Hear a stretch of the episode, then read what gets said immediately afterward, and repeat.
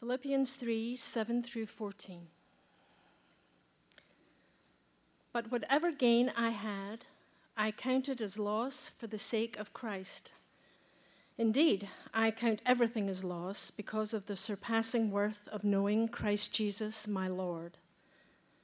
For his sake I have suffered the loss of all things and count them as rubbish, in order that I may gain Christ and be found in him, not having a righteousness of my own that comes from the law, but that which comes through faith in Christ, the righteousness from God that depends on faith that I may know him and the power of his resurrection, and may share his sufferings, becoming like him in his death, that by any means possible I may attain the resurrection from the dead. Not that I have already obtained this or am already perfect, but I press on to make it my own, because Christ Jesus has made me his own. Brothers, I do not consider that I have made it my own. But one thing I do, forgetting what lies behind and straining forward to what lies ahead, I press on toward the goal for the prize of the upward call of God in Christ Jesus. The word of the Lord. Have you ever had a day that was so good? you didn't want it to end. You know what I'm talking about, right? One of those moments in life where everything just seems so ideal and so perfect and so agreeable, you found yourself wishing that time would stand still. I, I know for me, that moment of time would have been this past summer. I had a great summer. Our, family spent many an evening just hanging out at the neighborhood pool enjoying each other's company and having fun with friends, and I didn't want the good times to end.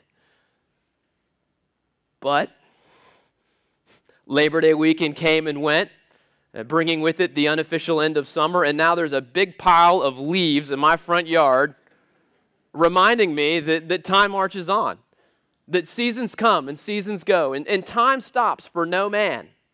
To borrow the lyrics from a Ben Folds song, life barrels on like a runaway train.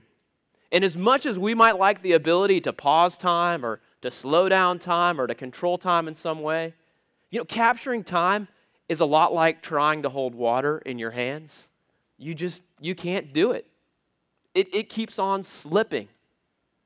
And there might be times when uh, we can kind of like forget about time, but we can never really escape time. Time is always there, and its tenacious pull is always moving us forward.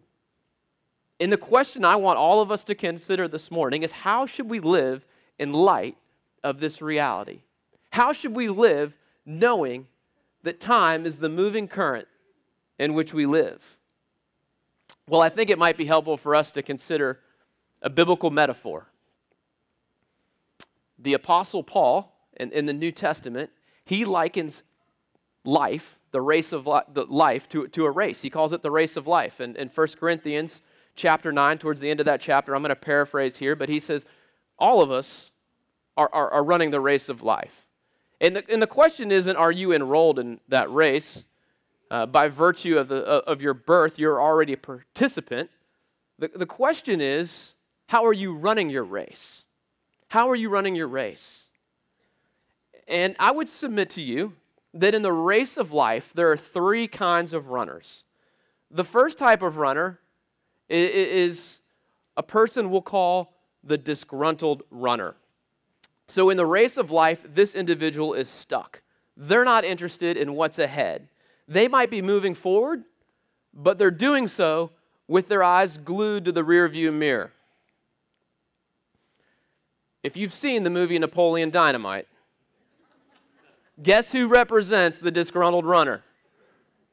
Uncle Rico, right? So, Uncle Rico, you know, back in 82, I could throw a pigskin a quarter mile, right? He goes on to say that, you know, if, if only coach would have put me in fourth quarter, we would have been what? State champions, no doubt. And then things would be different. And, Uh, I would have gone pro and I'd be living in a mansion and I'd be hanging out in the hot tub with my soulmate. And then he, he turns to Kip and he says, Kip, I reckon you know a lot about time travel. And, uh, and then uh, he, uh, he, he goes on the internet and he buys this like time travel machine. And, uh, and you know, it, it's kind of funny, but it's sad at the same time, isn't it? That here's this guy, instead of looking to what's ahead, he just keeps wanting to turn back. The, the disgruntled runner in the Bible, I think, is exemplified by the nation of Israel. So God has just delivered these people from slavery in Egypt, and he's, he's parted the Red Sea for them, and He's leading them through the desert to the promised land. And what do the people do? They grumble, they complain, they say longingly, Oh, re- remember the fish that we had to eat in Egypt? And, and the melons and the cucumbers and the leeks and the onions? Like, instead of looking forward, these people are looking back. They can't see the new thing that God's wanting to do in their lives. They can't see the new blessing that God's wanting to unfold as they step forward in faith. And I, here's what I want you to know I'm not trying to like minimize any of the awesome things that might have happened in your past or any of the painful things either. I'm not saying that stuff is unimportant. All I'm saying is that we shouldn't live our lives oriented on the past.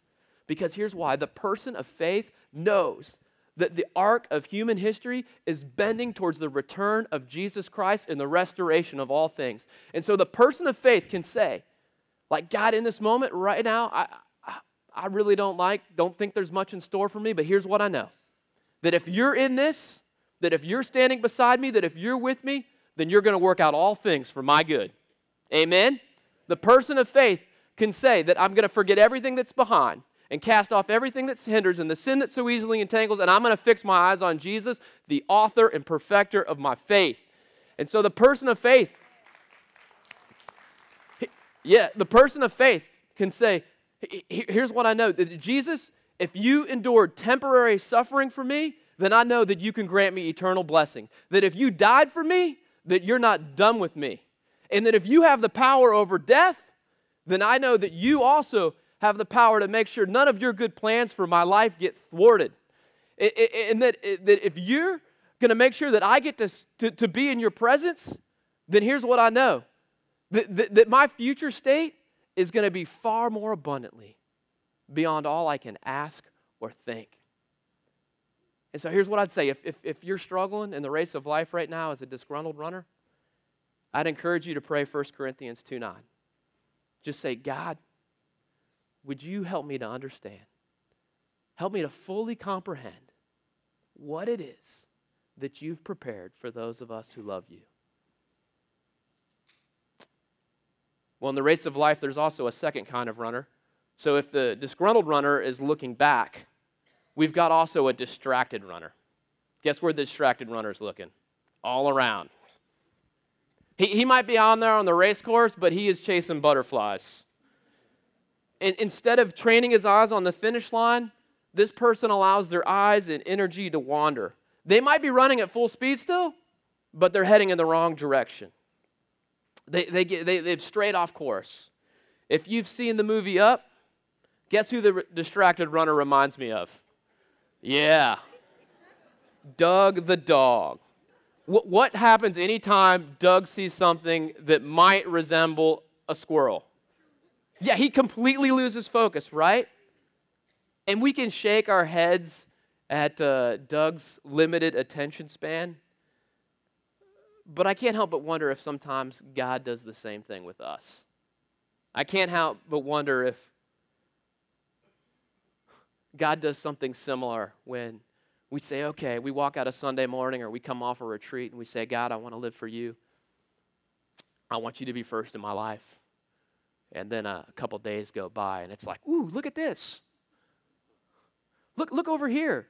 And, and, and, we all of a sudden, we, we take our best energy and we devote it to pursuing, like, you know, another promotion or some travel sport or another hobby or more money or season tickets or, you know, better vacations. And then we say, God, well, you know, you, you know how busy I am right now. And you know, I, would like to do that small group, or I'd like to go on that mission trip, or I'd like to do that Bible study, but uh, I, now's not the time because I'm really busy.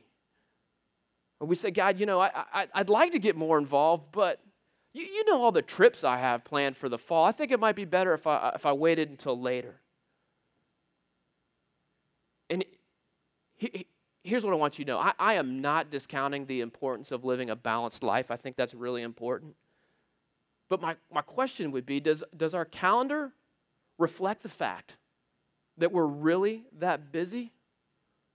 Or does it reveal that we're distracted? Here's my hunch. Here's what I think that, you know, maybe for some of us in our quest to live these like super productive lives, that it's our busy calendars that are the very thing that are going to hinder us from living fruitful lives. Because there's a difference between being busy and being fruitful. And sometimes being busy might just mean that we're distracted. It might just mean that we're chasing squirrels. Let me frame it like this. You know, what, if, uh, if Warren Buffett decided to sponsor a half marathon and because he can, he just said, you know, everybody that crosses the finish line is going to get a, a, a, million dollars j- just for doing that. And, uh, and you and I, we managed to register before the thing sold out. And we decided we were going to run this race together. And uh, we were about a mile in, and I'm like, oh, look down that side street over there, you know? Like, I, I, think I see a library. Maybe we should go check it out. And then, you know, I was looking at the race route, and at mile two, you know what? We're going to go buy a movie theater. Maybe we could go in and we could watch the new Adam Sandler movie. Like, if you were my friend, you'd probably like smack me upside the head, right? You say, like, no. Like, listen, let's let's focus on the goal. Let's concentrate on crossing the finish line and winning the prize because like it's gonna be far better than any Adam Sandler movie, right? You know, there's a, there's a distracted runner in the New Testament. It's a guy by the name of Demas. Demas had traveled with Paul on some of his missionary journeys, and when Paul wrote Philemon, he, he honors Demas. He says, uh, he, he refers to him as a fellow worker.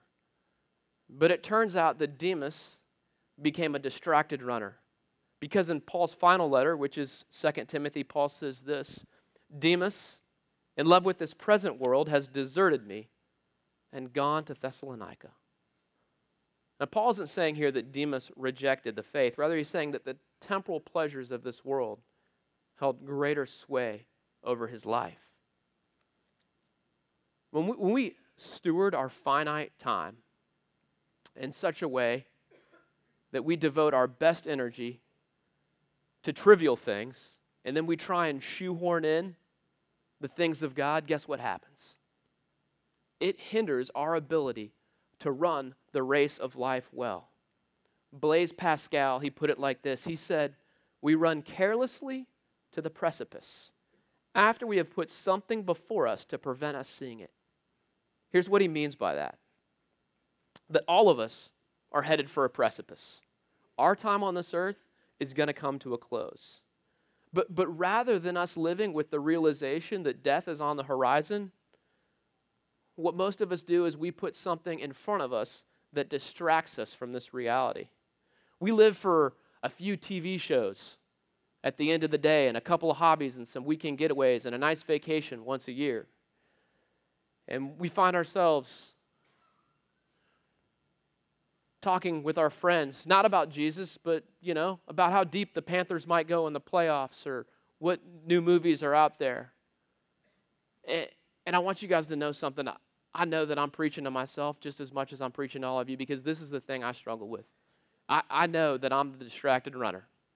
It is so easy for me to take my eyes off of what's ahead and to think about all the stuff that's going on around me, the, the, just these, these fleeting things that are here today and gone tomorrow. And here's how I would encourage all of us they're the distracted runners. We need to pray the prayer that Moses prayed in Psalm 90. It goes like this God, Teach me to number my days that I may get a heart of wisdom. God, teach me to number my days that I may get a heart of wisdom and, and, and live with the recognition that there's a precipice on the horizon. Now, in the race of life, there is a third kind of runner. This is the individual we might call the devoted runner. These are the people who have their eyes fixed on what's ahead and the prize that's awaiting them for running well. They are living very purposed, intentional, future oriented lives. This person's life is reflective of what we read in Philippians chapter 3. In verse 7, Paul writes this. He says, But whatever gain I had, I counted as loss for the sake of Christ. Indeed, I count everything a loss because of the surpassing worth of knowing Christ Jesus, my Lord. For his sake, I have suffered the loss of all things and count them as rubbish in order that I might, help me out here, what does it say? Gain Christ. Gain Christ. You know, sometimes it's the people that have the most in this present life that have the hardest time living for the next life. This was the problem with the rich young ruler, right? But we see it wasn't the case with the Apostle Paul. So the Apostle Paul was this guy that, from a worldly standpoint, he had everything going for him. We know that he studied under the Rabbi Gamaliel, which might not sound like a big deal to anyone here, but you know, like back then, this was the equivalent of, of going to Harvard or Yale. And uh, we know that his, his star was on the rise. Galatians 1 tells us that he was, he was advancing among his people. He was gaining a name for himself. He was getting invited to all the right parties and earning the respect of people. And yet, here's what happens he has this encounter with Jesus Christ. And it causes him to totally recalibrate the race that he's running. And he says, All this, all this stuff that I was chasing before, it's, it's rubbish, it's trash, it's worthless in comparison to knowing Jesus and gaining Christ. And then in verse 12, he goes on to say this. He says, Not that I have already obtained this or am already perfect, but I press on to make it my own because Christ Jesus has made me his own. Brothers, I do not consider that I have made it my own, but one thing I do. Let's read this together. Forgetting what lies behind and straining forward to what lies ahead, I press on toward the goal for the prize of the upward call of God in Christ Jesus. You know, it's not that Paul didn't care about other things, it's simply that he knew that Jesus was far better and that's why he went all in, straining forward to what lies ahead. He understood that his time on this earth was finite, and he lived with a deep awareness of what was ahead, of what was in store in the future. And as a result, he was never content to say, good enough. One, one might read this and think, come on, Paul, what are you talking about? What are you saying you want to gain more of Christ and lay hold of him and press on? You, Paul, like you already have a great relationship with Jesus. I mean, just think about it. Like, you've written all these letters that are going to be considered scripture, and you've planted churches all over the Roman Empire. I mean, you can ease up. And Paul says, like, are you kidding me? Like, yeah, sure, I'm going to enjoy the present. I mean, this is the day that the Lord has made. Let's rejoice and be glad in it.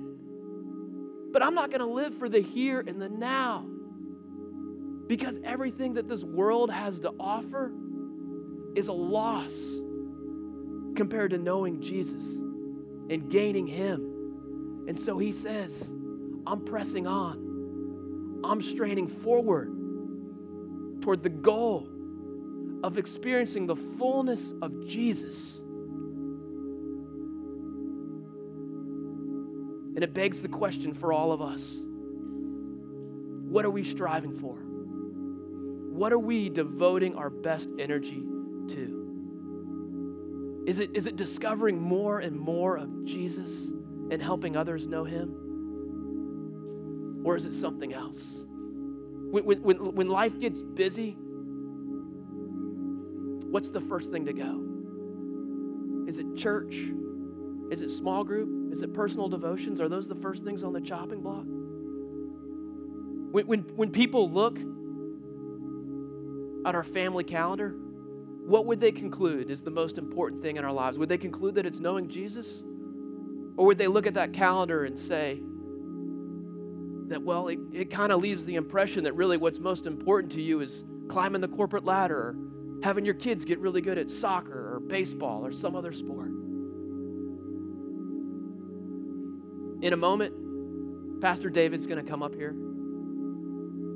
And, and he's going to give us the opportunity to do something really significant to make a three year commitment to a discipleship driven, outreach focused vision. And here's what I want you to know. When you, when you take that commitment and, and, and you entrust it to the church, if you do it in faith, I really believe that you're not giving it to the church, you're giving it to God. And, and what I want you to know is that for all of you right now that are, are thinking about penciling a, a number on that pledge card that's a little scary, because it's going to mean that you're taking that money and, and instead of going and buying a a new car or getting a newer car or taking some vacations or updating some furniture around the house, that you're going to be doing something else with it. For, for those of you that are going to write a number that's going to be scary because it's going to mean no, saying, saying no to a lot of those things, I want you to know something else. You're also saying yes. You're saying yes to God. You're saying, God, as, as much as I want these other things over here, I want you to know that, that I, I actually consider all of them a loss compared to the surpassing greatness of knowing Christ Jesus, my Lord. And so I will gladly give them up. I will gladly sacrifice that if it means I get to gain more of Christ and help others do the same thing. That's what this is all about. You know, if, if, if, uh, if, if Warren Buffett were to hear this message and just kind of be like so flattered that, that I would think of him in a sermon illustration, that he, he decided to, to send our church a check for $4 million. You know, that, that'd be great. But, but this is something I would still want all of us to pray about. It's because what's even more important than building a discipleship center is the spiritual condition of our hearts and, and how we steward the stuff that God places in our hands is so connected to the condition of our hearts. And so I wouldn't want any of us to, to miss out on the blessing that comes from praying a prayer and maybe taking a step of faith that causes us to experience more of Christ and help others do the same thing. And so, as we head into this really significant time in the life of our church, let me say a prayer for us.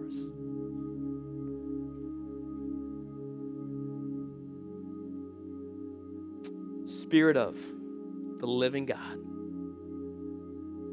we want to hear from you. We want you to come into this and we want you to have your way in us. Come and change us. Change what we see and change what we seek. God, we want to run a race of life that is fully devoted to you.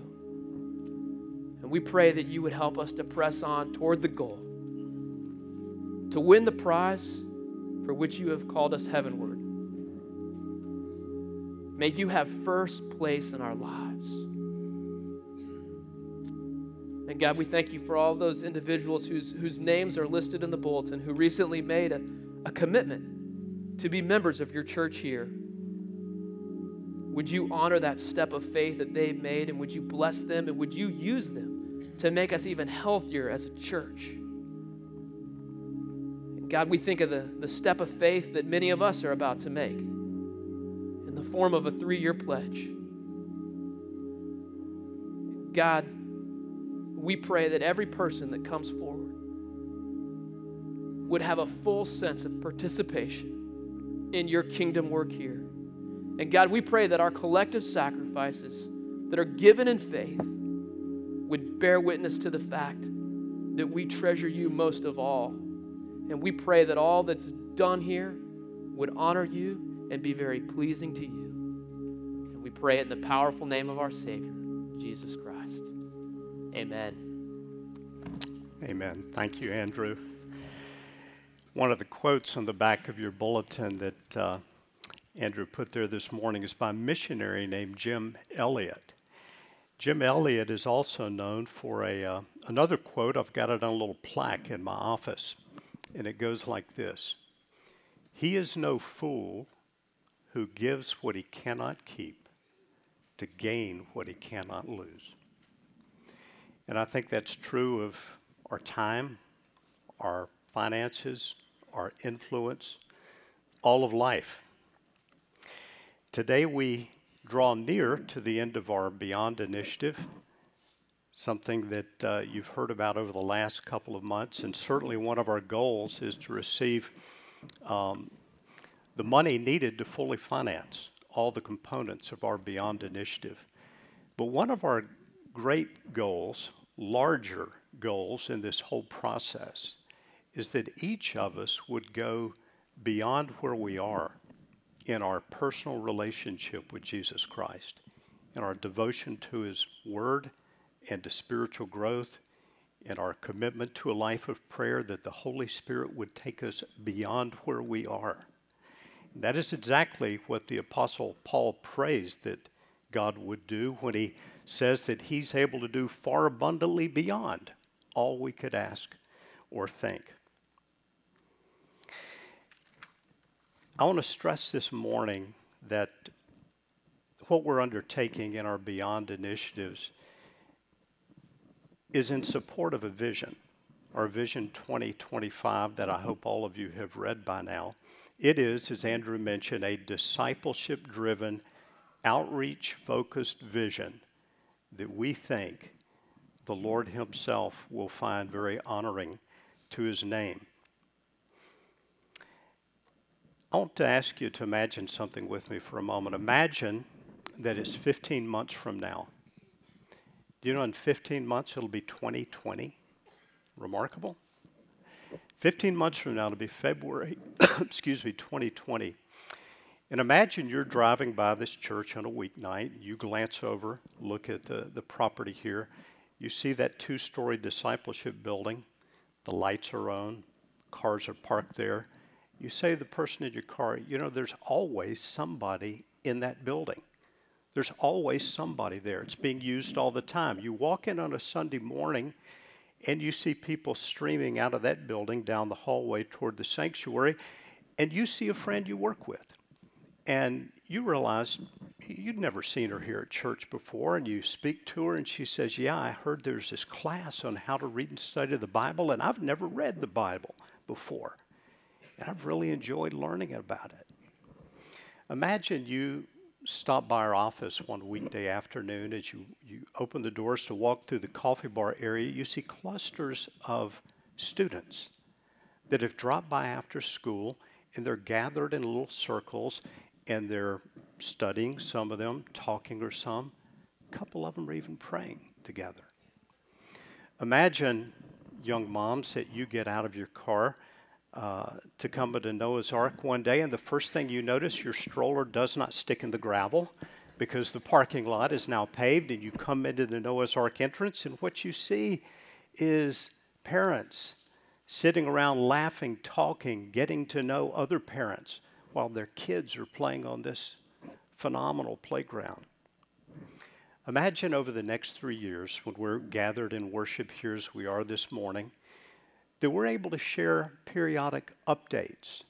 A church in Malawi that has received a new roof, five new wells dug in remote parts of Kenya, new ministry opportunities at the Challenge Farm, a new church being built in the Gobi Desert of Mongolia, because God has chosen to use our abundance to help provide the needs of others. Our Beyond initiative is all about supporting a vision for the coming years. And it's a vision that can only come to pass if we work together, not only in our giving, but in our praying and our devotion, our wholehearted devotion to God and His kingdom. It is a remarkable thing to me that our God, having saved us, then allows us to become partners in the work that He does in His kingdom. Partners with one another, but also partners with Him. One of the ways we partner is by using our resources. God gives each of us the ability to earn wealth using our hands, using our minds, varying degrees of wealth. And He allows us then to take of that wealth and to invest it in the work of His kingdom.